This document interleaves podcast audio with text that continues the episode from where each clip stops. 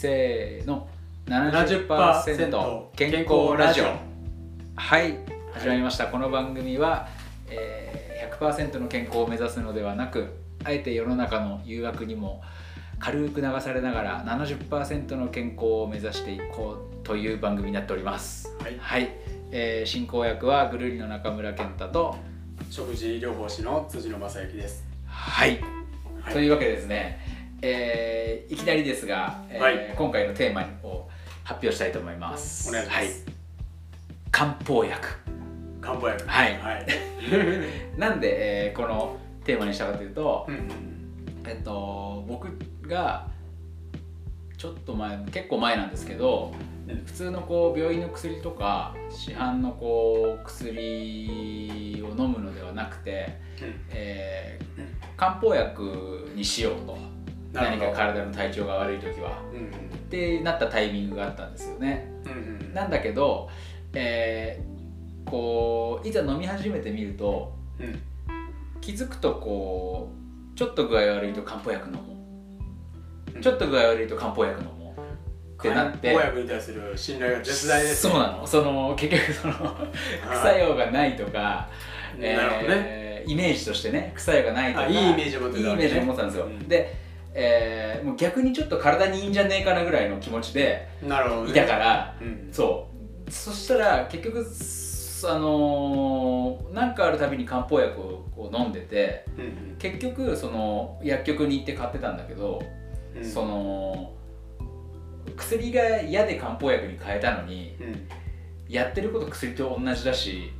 うん。逆に言えば飲んでる回数増えてんじゃねえかなっていうことに気づいて、なるほどね。そう親ってなったんですよねうんうん。で果たして漢方薬って何なんだとうんうん。そんなに僕詳しく知らずに飲んでたけどまあそれで言うとうん詳しく知らないのに自分で薬局で選んでたっていう視点がちょっと怖いね。そうっすねちゃんと漢方の処方できる先生にあなたの体調はこうだからこの漢方薬をって処方されたもんであれば、いいまあ、ね、そのいわゆる想想定通りのいいいものとして取り入れられたかもしれない。い、ははいけど自分自己流で選んでるとなると間違ったのを選んでる可能性もあるからね。ありますよね。そうだしまあ僕以外でも、まあ、結構僕の知り合いも多くてそういう。普通の薬は飲まないけど漢方だから大丈夫でしょ、なるほどね。みたいな考える人が結構いるんですよ。風邪薬飲みません？そけど引き始めにはカッコン糖うをそうそうそうそうそうそう。ものすごいスピードでカッコ糖を飲む人いるじゃないですか。あいるね。そう。早めに飲んだ方がいい そうそうそう。あれに対する、まあ、その否定はしないけど違和感。あるんですよねやっぱり。なのでちょっとそこら辺をはい。辻野さんに、はい。まあそのまあ、漢方薬とは何なのかっていうところから始まり、まあ、どうやって漢方薬と付き合っていくと、なるほど。こう一番、まあ、ちょうどよく付き合えるのかっていうのを教えてもらえようかなと思って、はい。一応前提としてお断りしておかなきゃいけないのは、私はあの鍼灸師なので、はいはいはいはい東洋医学の基礎を学んできてるし、うん。えっと、診断もできて治療もできる、うんうんけども漢方薬の処方はできないんですよ。ほうほうほうほう。これはまた違うんだ。日本の法律の問題でいほくら僕が漢方を勉強して詳しくても、処方をするためには薬剤師の資格がないと処方はできない。あそうなんだ。そう。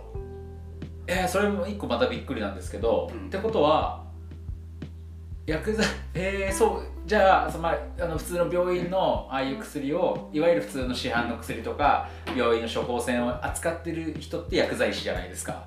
そうね。あの人たちじゃないと漢方薬はそう。処方できないってこと？処方処方箋を書くのはお医者さんもできて、はい。ただ薬を打ったりするのは薬剤師の資格がないとできないからだから薬局で買うやはあなるほどね。んなんか処方箋を病院でもらったら薬局に行って薬局で買うやん。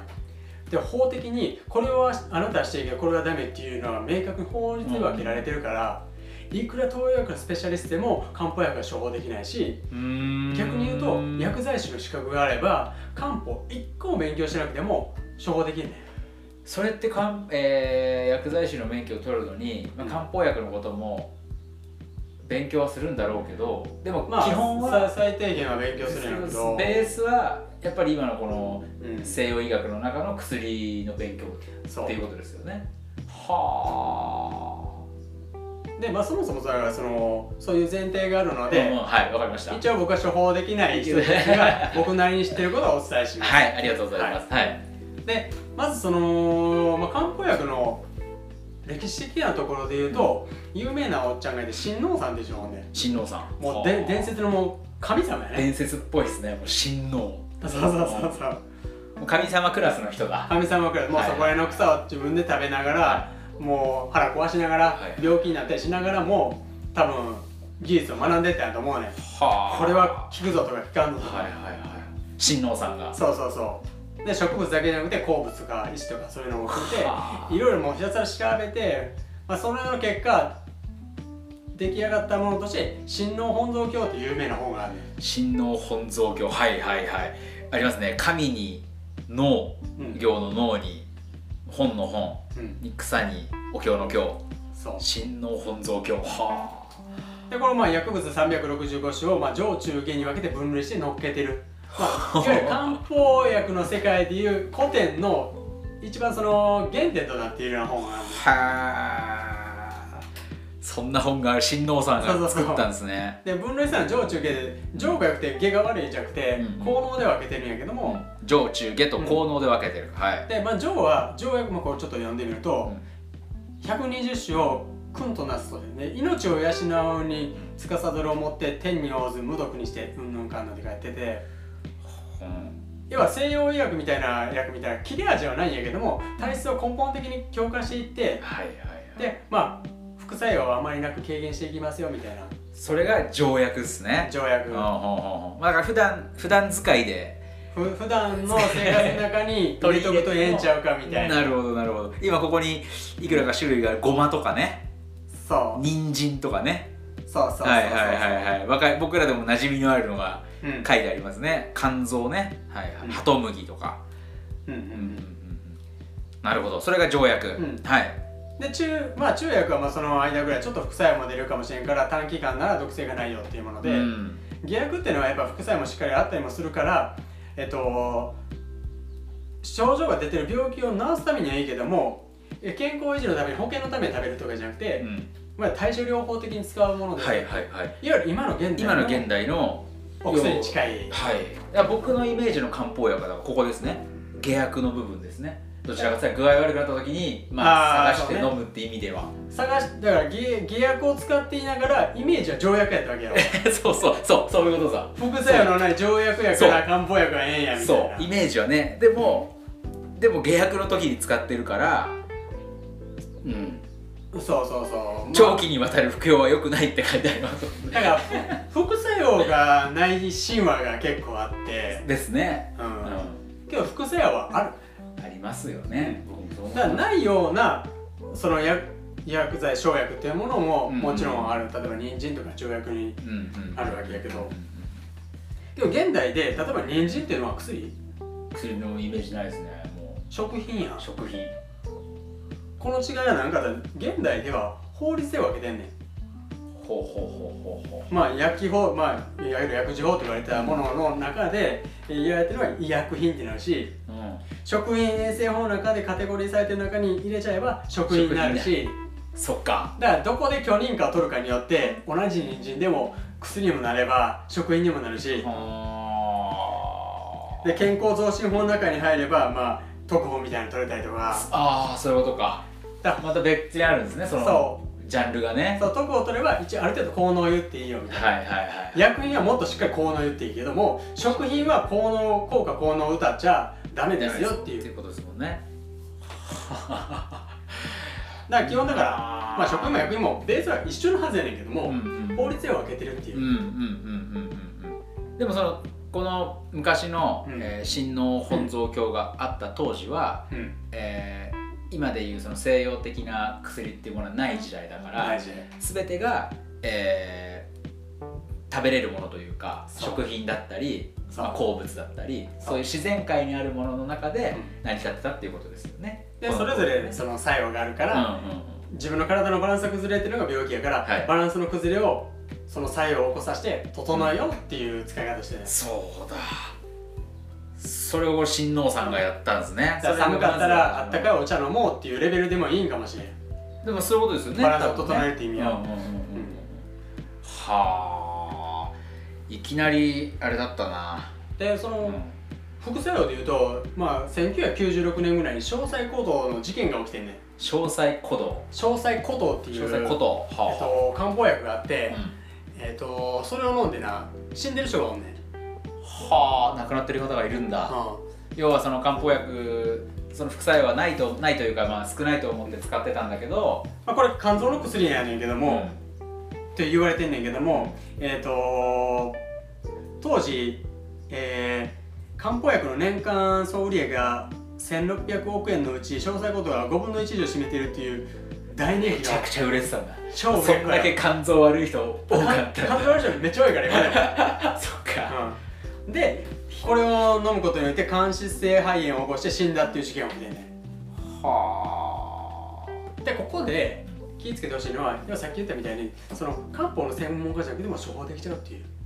あなるほどね。じゃあその肝臓が悪いっていうイコール症状が出てたらもうこれをそう。処方できしますしちゃうわけよっていうことですねだから西洋薬って割とそういう使い方するわけ。どこかが悪かったそれに効く薬っていう。う、ん。で西洋医学の始まりとしてはどういうものかっていうと、えっと、この許認可を得るためには、ちゃんと成分がこういう効果効能を出しますよっていうのは明確になってないとうん。認可が下りないね。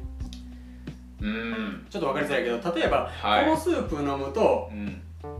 元気になって肝臓の病気治りますよって言っても、はいはいこのスープのどの成分が肝臓にどう影響を与えているのかを明確にしなきゃいけない。ね確かにそれはそうだわ。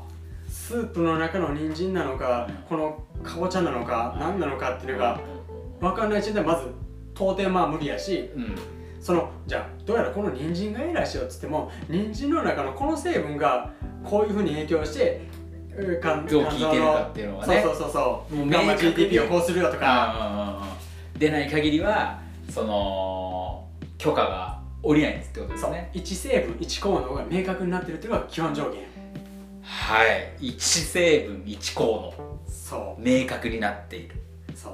ってことはもうじゃあこのそれが西洋医学の今の薬の考え方ですよね。そう。許可を取る時の、うん。だからもう今要はこのえこの生薬たちはー、生薬たちは全部いろいろ人参にはいろんな成分があって人参やん。はいこれじゃちょっと取れないわけ。取れないんですね、でもっと言うと漢方薬がこれを配合するから。うんうんうんうんで詳細古道っていうものもいろんな生薬を配合して作ってんねん、うんうんうんでそれでちょっと君心さしっていう4種類の、えっと、役割のものを配合するって基本的な考え方がねえー、その配合にね漢方薬の配合の仕方に君心察し4種類。はあ君っていうのはまあ君子の君でメインとなるやつね、うんうんうんだから例えば解熱させたと熱が出てる、だから熱を下げる成分を4種類集めて作るんじゃないねん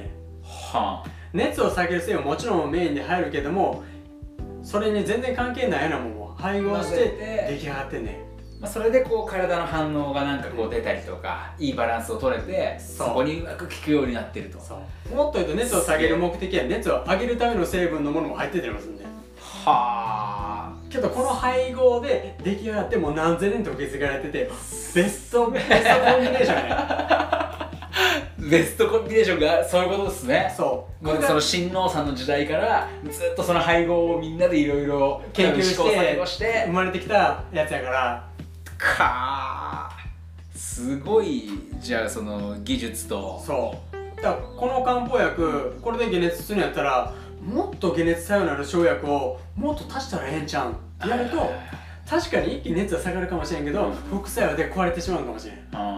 そうならないような絶妙なバランスで複合でさっきのスープの事例ではスープ全体で効果を出すっていうのは基本やから、薬のいわゆる1成分1項の明確にしてっていう今の現代の薬の観点から言ったら、うん。許認可下りへんよ漢方の考え方だとね。特定してないから。そっか。何が効いてんのか分からんけどとりあえず効きますねんっていうこれは非科学的っていうふうに判断されます。まあそうですね、うん。確かにね。そうかそうかそうか。えじゃあ難しいですね。その考え方としたら本当にでもう一個一番難しいのは、さっき言ったように自分で薬局で選んでるって言ったやん。選ん。でるそれは本当に自分に合ってたん？わかんないです。だでももうまず選択肢が薬局にあるものでしかないじゃないですか、まあまあね。その中のもうなんかこう、えー割としかもこう漢方薬のあれだから、ちょっとこうふんわり書いてあるんですよね。ああなるほどね。体力がちょっとあって風邪気味の人とか体力はないけどなんか熱が高いとか、うん。なんかねちょっとふんわりした項目があって、まあ、その中でまあ俺はこれかなとかうん。選んでるんですよね。でまあうん。でだからそそこでそこが一番危険で東洋医学って治療って何をしてるかって言ったら体のバランスを、えっとまあ簡単に言うと中央真ん中に持っていこうっていう。はい。バランス崩れてるのを真ん中に戻しましょうよ、じゃあどういう崩れ方してるか一つ寒熱ね。寒熱ね。熱が上がるやつ下げましょう、はいはいはいはい。冷たくなったら温めましょう。温めましょうね。これ真逆やん。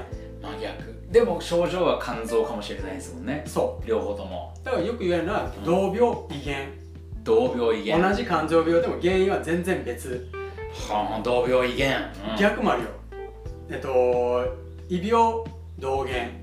うん、病気は違うけど目に出てるか肝臓に出てるか症状は全然違うけども原因の根本的なところが同じだったらうん。症状は違っても処方はするものは同じ薬やねそりゃそうだ。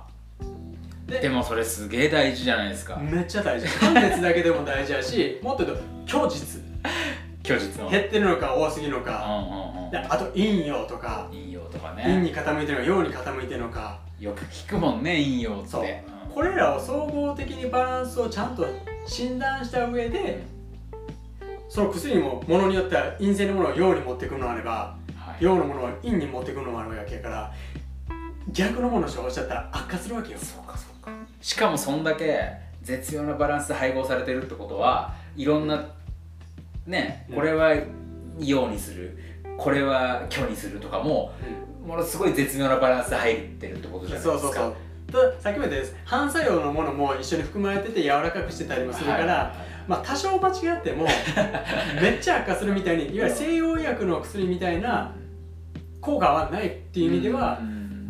失敗したらまだマシなんかもしれない。けまあだからなんとかなったらもそう。それも。まあ、だからなんとかなるし、はい。まあまあこのかさっき言った事例で死んでる事例っていうのはもうごくごくまれ、うんうんうん。だけどあのそのぐらい、えー診断はやっぱりこう素人には難しいしそなおかつ副作用がないっていうのも、えー間違ってるしうそうそうそう。必ずやっぱり口にするもの体に入るものの中には副作用が絶対出てくるそう。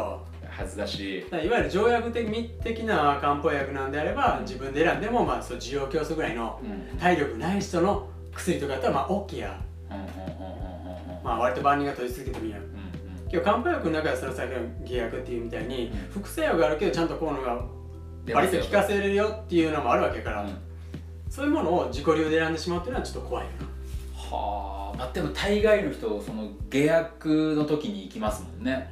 めっちゃもう熱出てるとかか。らさっきさっきの健太そうですね。偽薬目的のための時に条約を自分で買ってきて飲んでるっていう。あこうやったらあんま効果も期待できない使い方をしてしまってるかもしれない。副作用も少ない代わりに。ある程度多分その辺はこう市販に売ってるものってなんだろう。とんがってないうん薬というか、うん。ある程度多分ねみんなにこうあそうそう。まあ影響の少ないものが出てると思うのでそれはあるかもしれない。あとまあ国内で使える生薬の種類が限られたりするから、まあ、本気のゴリゴリ吸ってやるようなでグツグツその煎じてやるような漢方薬に比べたら、まあ、効果効能も含めて全部やんわりしてるものしか今はないわな。なるほどね。ちょっとじゃあ一回ちょっともうすでに20分になっちゃったんですけど、はい。とりあえずちょっと一回これで区切って、そうね。えー後半に行こうかな。後半はちょっとだから、まあ、どういうふうに漢方薬と付き合っていくのが一番いいのか、まあ、その漢方薬っていうその薬的なものっていう考え方もあるけどその普段取り入れたりとかしてうん。ねなんかこう人参も入ってたようになんかどうやってこう付き合っていくのがいいのかなっていうところを聞いてみたいと思います。はい。はい